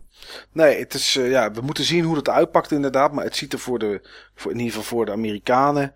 Met dat, met dat soort dingen ziet het er niet gunstig uit. Ja, ik heb in ieder geval op verschillende plekken polls gezien en uh, ook uh, ja, metingen via Twitter. Het lijkt erop van tot meer dan 80% van de mensen aangeeft dat, uh, tot Sony dit van Microsoft wint. En het gevoel wat er, wat er overheerst richting Sony is zo euforisch ten opzichte van, uh, van, van, uh, van, Microsoft. Ik had er gisteren nog over met, uh, met, met Niels. Maar het is gewoon niet reëel meer. Als je gewoon kijkt naar die content. Die, die, Microsoft is gewoon met veel betere content gekomen. Staat voor mij buiten kijf. Voor mij ook. Maar mensen zien het gewoon niet eens. Nee, alleen maar door tweedehands en niet online te hoeven. Ja, jij zei je gisteren iets heel interessants over, Niels. Oh ja, ik, uh, ik trok gisteren de vergelijking met strategisch stemmen. Dus dat je op een uh, andere partij stemt dan, dat je eigenlijk, dan waar je gevoel bij aansluit, of dan waar, je, waar jouw ideeën bij thuis horen. Omdat je een andere partij probeert minder populair te houden, bijvoorbeeld. Tenminste, dat was mijn beeld er een beetje bij. Nou, dat Want is het, is, het is vooral een statement, hè, dat mensen zich zo euforisch uiten. Ja, maar dat is eigenlijk altijd hè, in de gamewereld. Kijk naar uh, een Battlefield 3 daar was een hele heisa was erover, omdat er geen dedicated servers in zaten. En uh, er werden hele groepen op Steam opgericht om de game niet te kopen. Fora's stonden er vol van. En uiteindelijk verkoopt dat ding alsnog als een malle. Ja. Wat we zeggen allemaal wel heel stoer als keyboard heroes of als keyboard terrorists. Van we gaan het niet kopen en kill Microsoft en uh, hooray voor Sony. Maar aan het einde van de rit koopt iedereen het toch. Nou, moeten we, moeten we even zien je hebt een optelsom van dingen. Je hebt die, dat verschil van 100 dollar. Je hebt um, we hebben bij Microsoft hebben heel veel gave games gezien. Maar dat zijn, geen, uh, dat zijn niet allemaal uh, launch games. Je moet gewoon straks maar zien van welke games in eerste instantie tegenover elkaar uh, gezet worden. Je hebt het feit van tot, tot die DRM-strategie van, van Sony op, op papier in ieder geval veel coulanter is. Je hebt dat PSN gebeuren. Wat ook een selling point kan zijn als ze daar sterke content in gaan, gaan stoppen. Dat gaat Microsoft ook doen hè. Die gaat met hun Xbox Gold ook je twee games per maand geven. Ja, Halo 3 en Assassin's Creed 2. Ik weet zeker dat nog niemand ze heeft die ze wil hebben. Uh, nee. nee, maar ja, ze moeten ergens mee beginnen natuurlijk. Ja, ik vond het zo shameful. Echt gewoon de oudste meuk die ze hebben. En echt wel mooie titels, maar kom op hé. Dat zijn gewoon titels die kun je voor letterlijk gewoon voor 3, 4 euro tweedehands uh, kopen. Maar ik heb ook nog wel een voorbeeld uh, in, eigenlijk in de tegengestelde richting van ja. uh, zo'n Battlefield. Dus bijvoorbeeld op die, na die Tokyo Game Show, waarin de 3DS en de Vita werden aangekondigd, was het internet euforisch over de Vita. Die was net zo duur, of ja, ik geloof ongeveer net zo duur als de 3DS. Was regiovrij. Uh, leek een generatie meer advanced qua grafische features en dat soort ja. dingen. Ja. Uh, een aantal grote bedrijven hadden van tevoren al uh, support toevertrouwd aan Sony in de vorm van een logootje dat ze mochten laten zien tijdens de presentatie ervan. Alleen dat systeem heeft eigenlijk helemaal niet goed verkocht. Nee, verkoopt nog steeds niet goed. Ik hoorde nee. zelfs het gerucht, las ik een twee, drie uur voordat Sony uh, de persconferentie was. Mhm. Toen las ik al dat die uh, 399 dollar, zeker 399 euro ging kosten. Maar dat er ook bundels zouden komen van uh, 499 euro en 599 euro.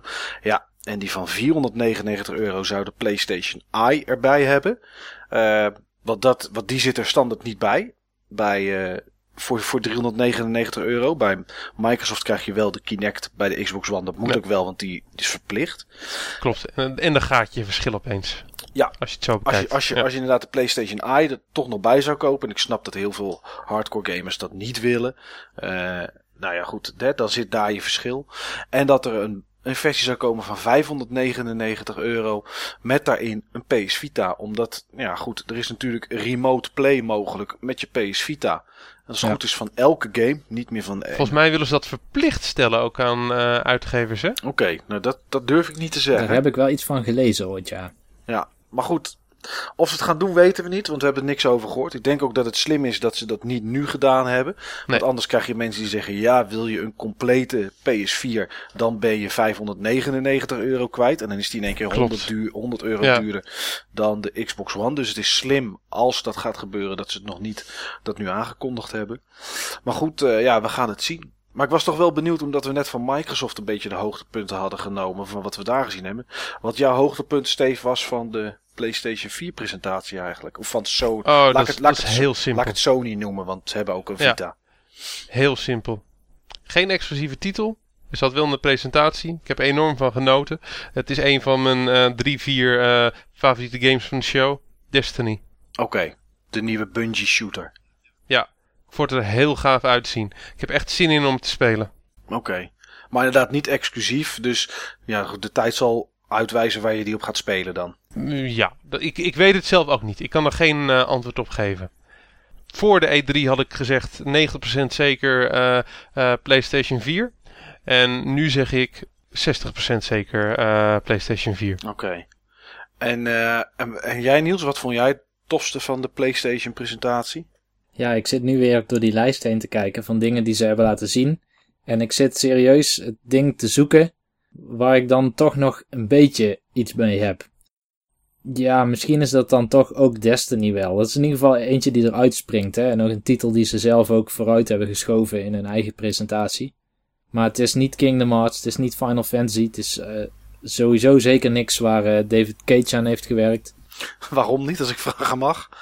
Ja, dan komt hij weer aan met zijn tech demo. Wanneer maakt hij een game, vraag ik me af. Dat moet ook nog eens gebeuren. Hoewel, ik moet zeggen dat ehm, die eh, Beyond Two Two Souls, Souls? Ja, een heel andere game is geworden dan wat ik had verwacht. Ja. In Wel positieve zin, wel PlayStation 3, niet op Ja. de 4. dat is waar.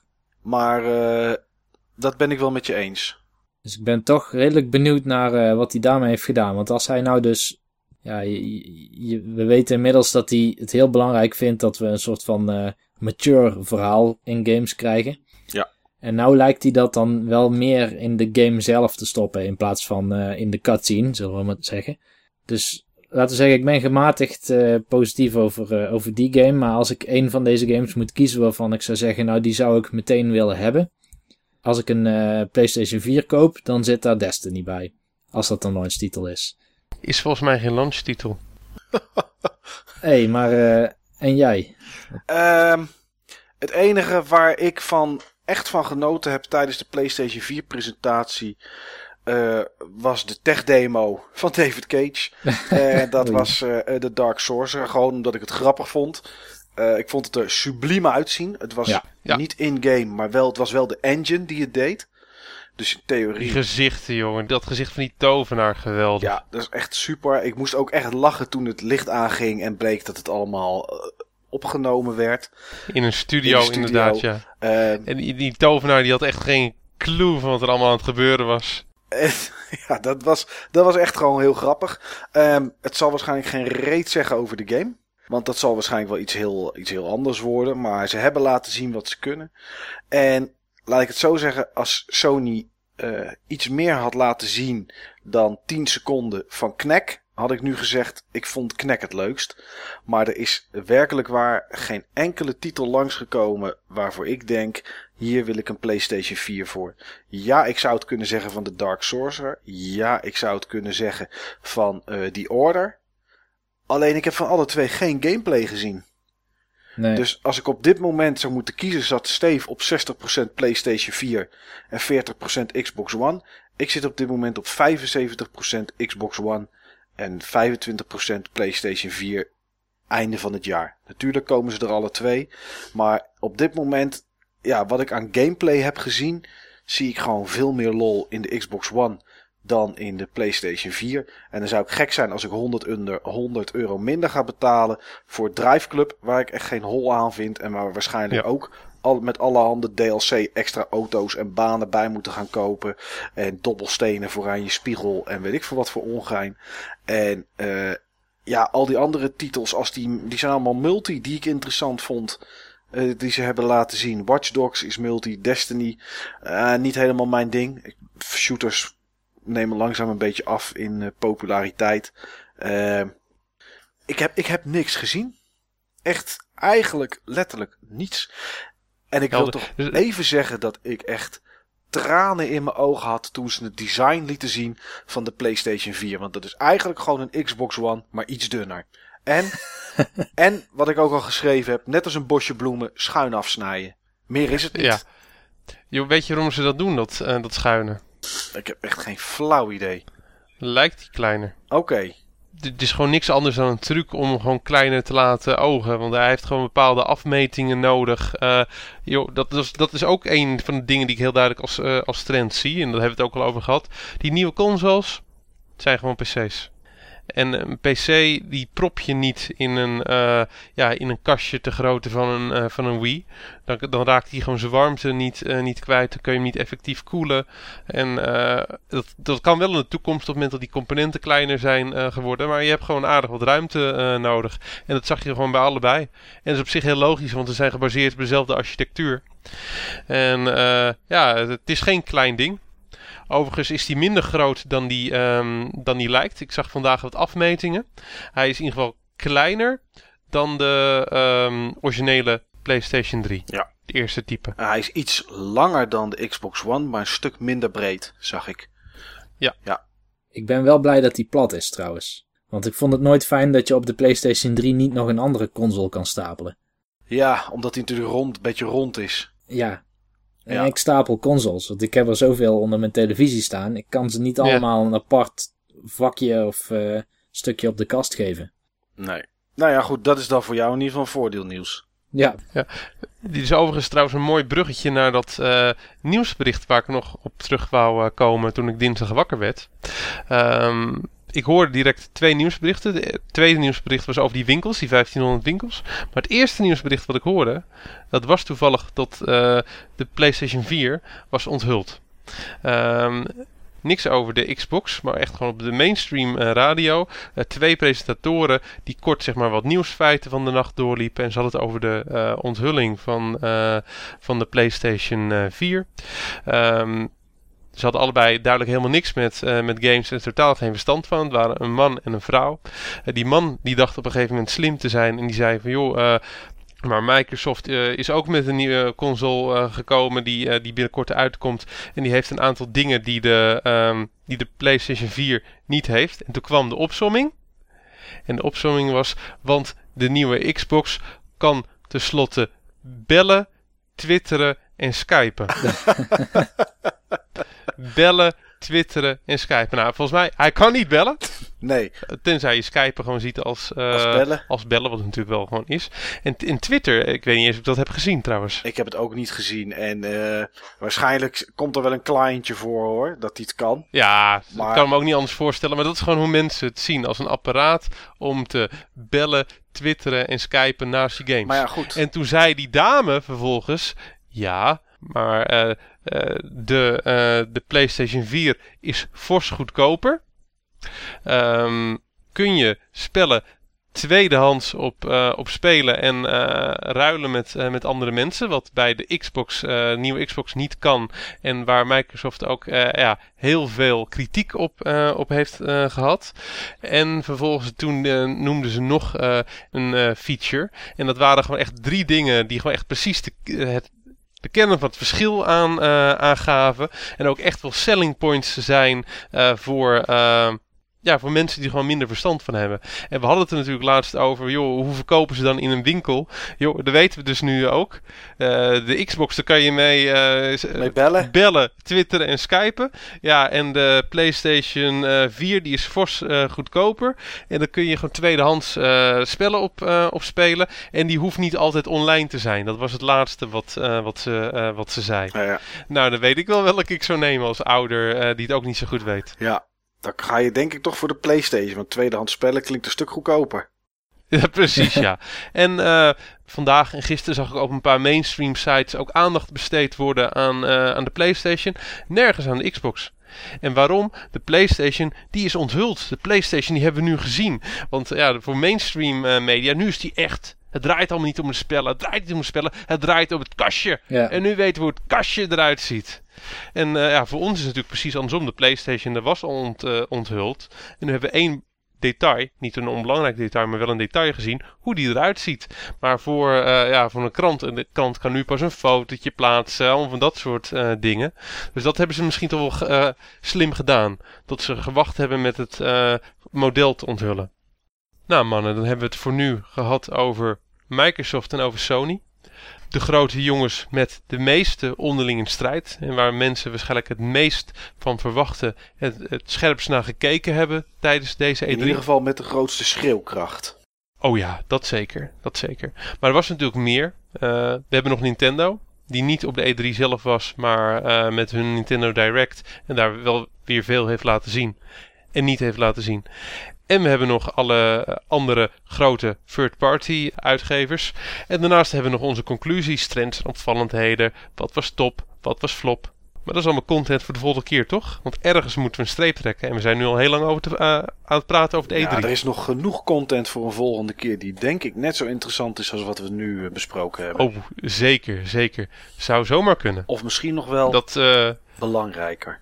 Ja, ik, ik denk het haast wel. Ik denk het haast wel. Ik heb er een goed gevoel bij.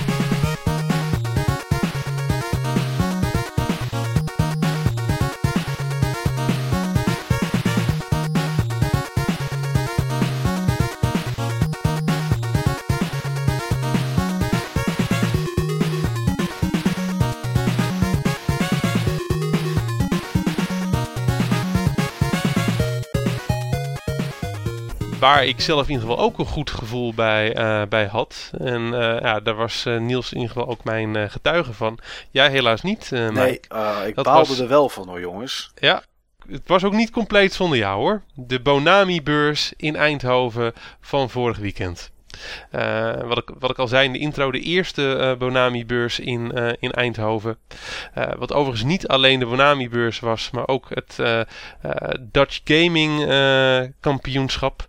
Waar Niels en ik echt veel mensen hebben kunnen spreken voor, voor interviews. En wat een mooie reeks aan interviews geworden is.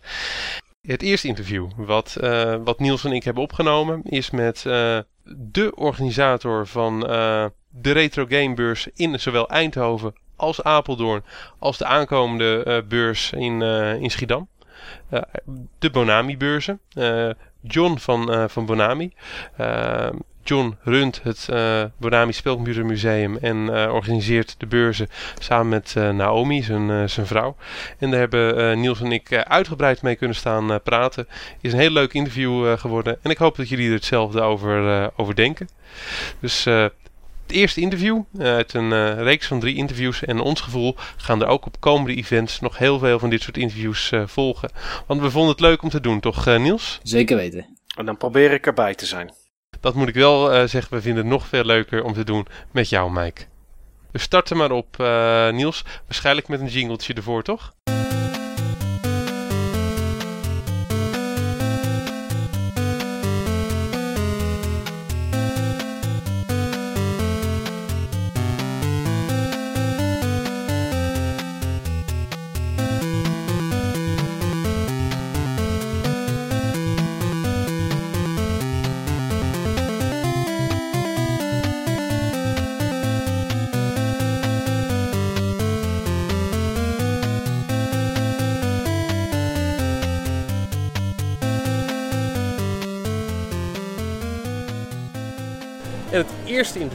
En voor ons direct ook het interview wat we het uh, ja, liefst wilden doen, is, uh, is met John van Bonami. Ja, hi.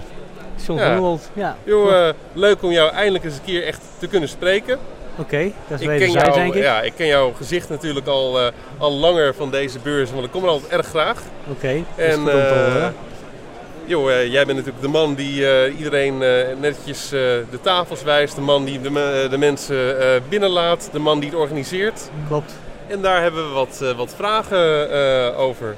Nou, ik ben benieuwd. Ja, joh, um, wij kennen jou behalve als, organisator, als organisator van dit soort beurzen, ook als een van de personen achter het Retro Spelcomputer Museum.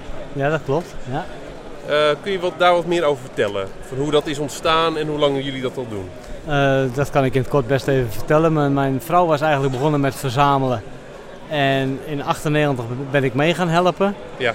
En uh, ja, dat werd op een gegeven moment zoveel. En dat kan alleen maar omdat je in een, in een woning zit waar een zolder is van 150 vierkante meter. Ja. Ja, dan heb je nauwelijks of geen grenzen wat betreft wat neem ik wel of wat neem ik niet mee. Je neemt gewoon alles mee. Ja. Daar ben ik inderdaad redelijk jaloers op, op ja, zo'n zolder. Ja, daar kan ik me wat bij voorstellen. En uh, voor ons is inmiddels die ruimte zelfs te klein geworden. Ja. Maar dat neemt niet weg dat je dan op een gegeven ogenblik zegt... ja, wat moet je met zo'n verzameling nu doen? Ja. Toen kwam er een, uh, een, een, een, goede vriend van mij, René van Bremen... en die uh, zegt, joh, dan moet je eigenlijk in een stichting stoppen... en dan moet je een museum of iets dergelijks van maken. Je moet er iets mee doen. Hebben het inderdaad in 2007 in een stichting gegoten. Ja. En als Nomi en ik onverhoopt uh, er niet meer mogen zijn, dan blijft het al, al die goederen voor de stichting. Met de bedoeling om dat ten eeuwen en da, te alle tijden tentoongesteld te houden en voor het publiek. openbaar te maken ja, voor, voor, iedereen hier voor in iedereen. Nederland. Ja, precies. Superleuk. Dus dat is uh, in het kort het verhaal van het museum. En we zijn uh, ja, dagelijks geopend. Behalve de maandag. Oké, okay, dus zes dagen per week. Zes dagen per week okay. open, ja. Nou, dat is uh, ja, super tof. Ik weet in ieder geval dat jullie echt heel veel hebben staan. Ik heb wel beelden ervan gezien. Ik ben er zelf nog niet geweest. Het staat wel op mijn wensenlijst. En ik weet dat Niels er ook graag naar toe wil. Dus dan slepen we Mike er wel mee naartoe. Mike dus bij deze. Dan weet je van op het moment dat we een keer bij jou voor de deur staan. En hebben Bianca natuurlijk ook ingeseind. Dan komen we jou eventjes uit Enschede daar naar uh, het museum toe, uh, toe slepen. Helemaal waar goed. Is het, waar is het museum ook alweer? Dat zit in, in Epen, in het centrum van Epen. Oké, okay, ja, dus is, ook, is te doen zeg ik. Is ja, te doen. vanuit Enschede is dat uh, geen uurtje rijden. En um, jullie hebben ook altijd in dezelfde locatie gezeten of verschillende locaties? Nou, we zijn eigenlijk vanuit, uh, vanuit huis begonnen op afspraak. Ja. Die tijd is gelukkig voorbij. We ja. zijn nu anderhalf jaar verder. Ja. En uh, van, vanaf het moment dat we openbaar werden, zijn we dus nu anderhalf jaar daarmee bezig. Ja.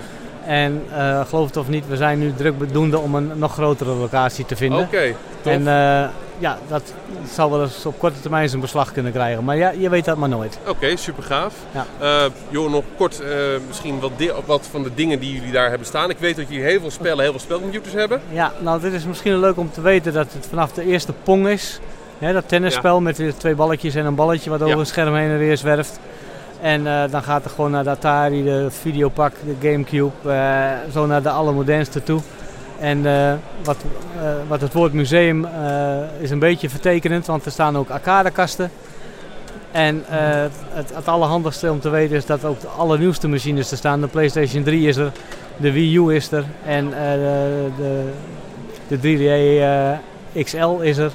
Al die moderne spullen zijn er ook en dat is ook wat we willen. We willen ook de allermodernste ook laten zien. Ja, van, en, en van het heel, prilste begin tot nu. Ja, en heel veel speelbaar. Dus als je daar als publiek binnen stuitert, dan uh, over het algemeen weet je niet waar je beginnen moet. Er staan een stuk of 70 apparaten waar je ook gewoon mee kunt gamen. Ja, joh, en dat hebben heel veel musea natuurlijk niet. Van dat het op die manier interactief is. Dat is natuurlijk echt wel super gaaf. Ja. Um, wat, wat zijn bijvoorbeeld de arcadekasten die jullie nu hebben staan? Oh jee, ik ken al die namen niet zo, zo precies. Maar dat Als je is, er eentje uh, zou moeten noemen. Uh, de Upscope, dat is een hele zeldzame, dat is een duikboot uh, simulatie. Ja. En ja, de Breakout heb je ook een kast van. de Pac-Man heb je natuurlijk een kast van. En Donkey Kong. Ja. En joh, de Mortal Kombat staat er ook eentje van. Ja. En ja, er staan zelfs een paar flipperkasten die op games gebaseerd zijn. Dus die uh, is misschien ook wel leuk om ook te die, weten. die uh, Mario flipperkast? Ja, die Mario flipperkast ah, is speelbaar. Van, Atari, van Atari is er een. En er is gewoon een flipperkast die is echt door Bally gemaakt. Echt een uh, flipperkast producent. En die heeft dan een Mrs. Mrs. Pac-Man erin zitten. Oké, okay, gaaf. En dan moet je dus tijdens het flipperen krijg je de opdracht om een Pac-Man spelletje te doen. Ah, tof. Dus dat zijn wel hele ah, aparte Dat is wel dingen. heel erg uniek. Ja, dat uh, wist ik ook niet dat dat ja. er was. Uh, ja. Joh, alleen daar al voor heb ik zoiets van, uh, joh, ja, daar moeten we gewoon naartoe gaan. We zijn in ieder geval nu dus niet in het museum. Nee, we zijn vandaag op een van jullie beurzen. Een nieuw experiment. ja, dat kun je wel stellen. de e-sportbond uh, die uh, vond het uh, wel eens aantrekkelijk om te zeggen van... Goh, zou een beurs interessant zijn? En om dat gezamenlijk te doen met met met PC-gamers ja. en console-gamers. Ja. En dan moet je weten, en misschien is dat wel leuk om te vertellen... de, de e-sportbond heeft een vicevoorzitter en daar praat je nu ook mee. Oh, Oké, okay, dat ben dat, jij nu. Dat ben ik nu ook. Okay. En dat, dat heeft alles te maken met de uitbreidingen die we aan het doen zijn. Want het Ja. PC-gamen en het console-gamen willen we proberen een beetje te verenigen. Ja. En proberen bij elkaar te krijgen, of in ieder geval dichter bij elkaar te krijgen. En ehm, in ons museum is er een trainingsruimte voor onder andere mouse control. Ja. Dat zijn jongens eh, die hoog in de, in de top spelen. 40 leden, 8 professionele gamers zitten daarin. Ja. Die hebben, en die spelen hier op dit evenement ook mee. Ja. En eh, met deze mannen hebben we eigenlijk eh, die hebben, hebben we een afspraak gemaakt dat ze in ons museum een trainingsruimte hebben. Oké, super gaaf. Dus daar staan straks eh 10 PC's waar eh, wij als museumbezoeker ook de PC-games kunnen spelen op high-end eh, PC's. Ja. Maar ook daar de jongens van Mouse Control kunnen zien dat ze daar aan het trainen zijn. En dan kunnen we communiceren met die mannen. Oké, leuk. En zo haal je, haal je een beetje dat stoffige idee van die nerd daar in dat hoekje die zit te gamen. Proberen we onderuit te schoffelen op deze manier. Ja, om gewoon En- het sociale karakter Ja, meer te juist. benadrukken. Men- Mensen hebben al lang niet meer in de gaten dat het eh, op, op wedstrijdniveau of op professioneel niveau het gamen echt een, een beroep is waarmee je voor, waarvoor je moet trainen, moet communiceren met elkaar en da- dat je daar heel veel voor moet doen. Ja, En, eh, internationaal gezien is er ja. ook best wel veel te verdienen qua prijzengeld. Ook dat nog een keer en dat blijkt wel uit de acht professionele spelers van dat team. Ja. En eh, ja, dat maakt dat je dus deze vereniging krijgt van een, een spelcomputerbeurs Ja, En een finale dag voor de NK Gaming. Ja, dat is eigenlijk wel uniek. Ja, en super- eh, superleuk. Het is ook de eerste keer dat we dit doen. En zoals je nu hebt gezien, eh, succesvol. Want eh, het volk zat aan Ja. alle kanten. Aan, Ja. de, aan de gamerskant begint het nu ook te komen. Het is heel gebruikelijk dat er 's morgens wat minder is. Eh, maar in de middag, ja, je ziet nu de mensen er ook al bij komen. En Ja. voor, de, voor de beurs kun je zien dat de mensen vanaf eh 10 uur voor de deur stonden te wachten om erin te kunnen. ja, bang dat ze de Ja. koopjes en Ja. bang dat ze de bijzondere dingen gaan missen. Ja, en voor de eerste keer helemaal niet verkeerd Nee. aan, in aantallen. Nee. Jo, ik zal ook eventjes beschrijven van waar we nu zijn en waar we nu naar zitten te kijken. We zijn hier in een grote sporthal in Eindhoven. Ehm, een ijssporthal. Eh, en daar zie je op dit moment eigenlijk heel weinig van. Ik zie tribunes. Maar wat ik met name zie is een zaal verdeeld in twee delen. Ik zie hier een deel met daarbij gewoon alle tafeltjes met de standhouders die ik eh, inmiddels ook wel eh, ken. En die ik eigenlijk op al jullie beurzen zie. En daarnaast zie ik een eh, iets groter gedeelte waar ik vooral heel veel mensen achter PC's ja, zie zitten gamen. Ik zie een groot scherm met een aantal mensen die op soort van bioscoop opstelling daarnaar zitten te kijken. En volgens mij, ik, ik weet niet 100% zeker, maar volgens mij zijn er een aantal mensen League of Legends aan het, eh, aan het spelen.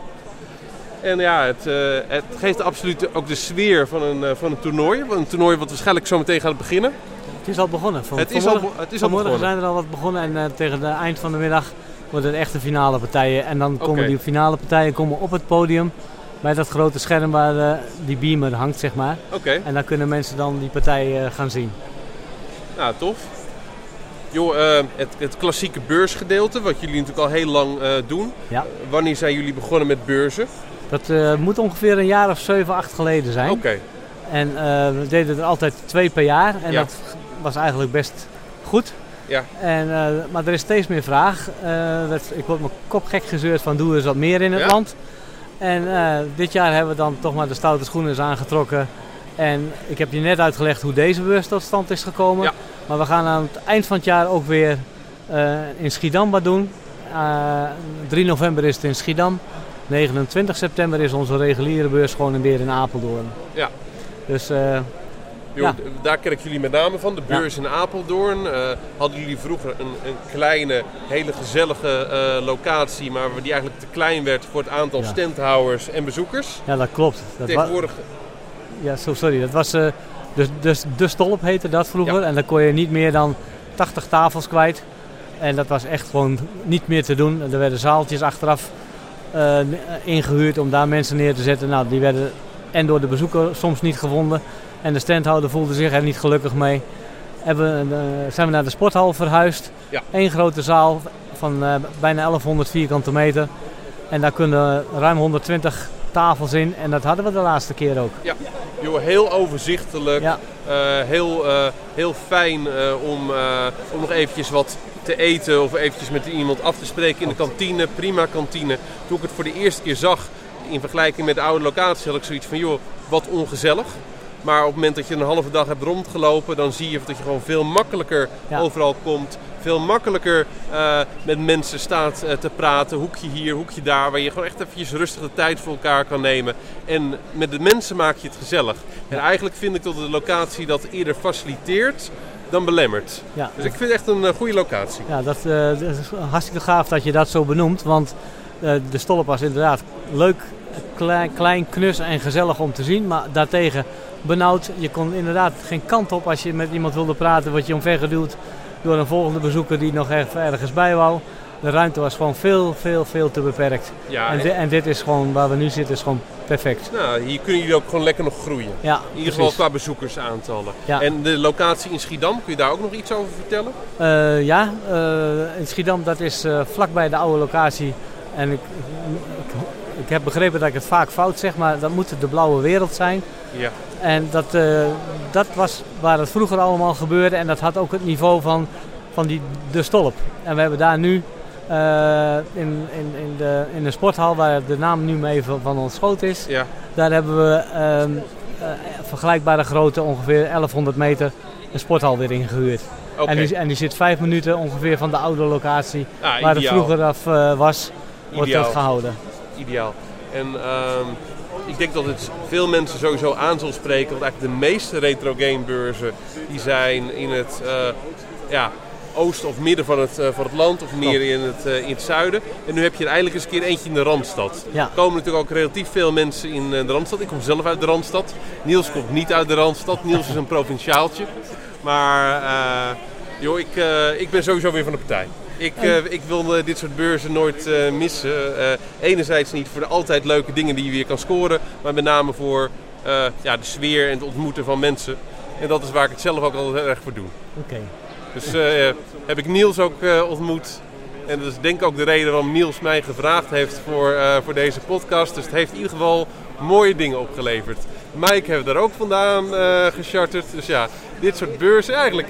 Dat bedenk ik me nu pas. Eigenlijk is dit gewoon ook eh, de plek waar Buttonbashers geboren is. Ja, hier ontstaan ja. dingen. Vind ik een mooie conclusie om mee af te sluiten. In ieder geval aan mijn kant. Ja. Is er nog iets wat jij wil zeggen? Behalve dat je natuurlijk mensen op wil roepen om vooral naar het museum en de beurzen te komen. Ja, nee hoor, maar ik, vond het leuk dat jullie me geïnterviewd hebben en de, een nette manier waarop jullie me benaderd hebben. Om dat van tevoren netjes even aan te geven en dat mag ook wel eens een keer gezegd zijn. Leuk. Ja, vinden, vinden we fijn om te horen. Goed zo. Dus en wat ons betreft komt er zeker ook nog een keer een tweede interview aan bij jullie het museum. Dat uh, had ik begrepen. En één ding weet ik zeker, leuk. we gaan elkaar nog vaak zien. Heel goed, heel fijn. Ja. Dankjewel.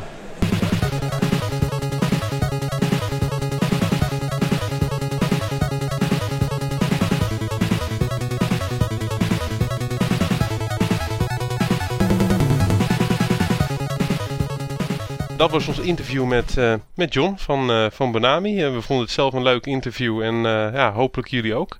Naast dit interview hebben we nog twee secties, moet ik het zeggen. Eén echt interview. Een interview met een ja, toch wel een bekende naam in retro Gameland. Wie dat is, dat, zien jullie nog wel in een van de komende uitzendingen. Dat maken we dan natuurlijk ook bekend. En een, ja, eigenlijk een overview van... Um, van de beurs die we ter plekke hebben opgenomen. Samen met een uh, ja, bekende van, uh, van ons. Die ook al eerder voorbij gekomen is in, uh, in deze podcast. Een van onze gasten. Nou, daar hebben we nog niet zoveel van gehad. Dus zijn de keuzemogelijkheden beperkt. En dan horen jullie uitgebreid van wat we hebben gekocht. En wat we vonden van die beurs. Maar kort samengevat al Niels. Wat vonden we van de beurs? Dik in orde. Zeker. Ik vond hem leuk. En hoe leuk? En welke bijzonderheden er waren, dat horen jullie in de volgende uitzending. Samen met het vervolg van onze marathonsessie over de E3. Hebben jullie nog iets toe te voegen, mannen? Jij misschien, Niels? Een muziekje. Een muziekje. Die komt zo meteen. Heb jij nog iets toe te voegen, uh, Mike? Nog wat wijze woorden? Nee, op dit moment eigenlijk helemaal uh, niet. Ik denk dat al mijn wijsheden in de aankomende uitzending zitten. Oh, zeer waarschijnlijk. Ja, dat, dat zou zomaar kunnen. Dat zat ik ook al te denken.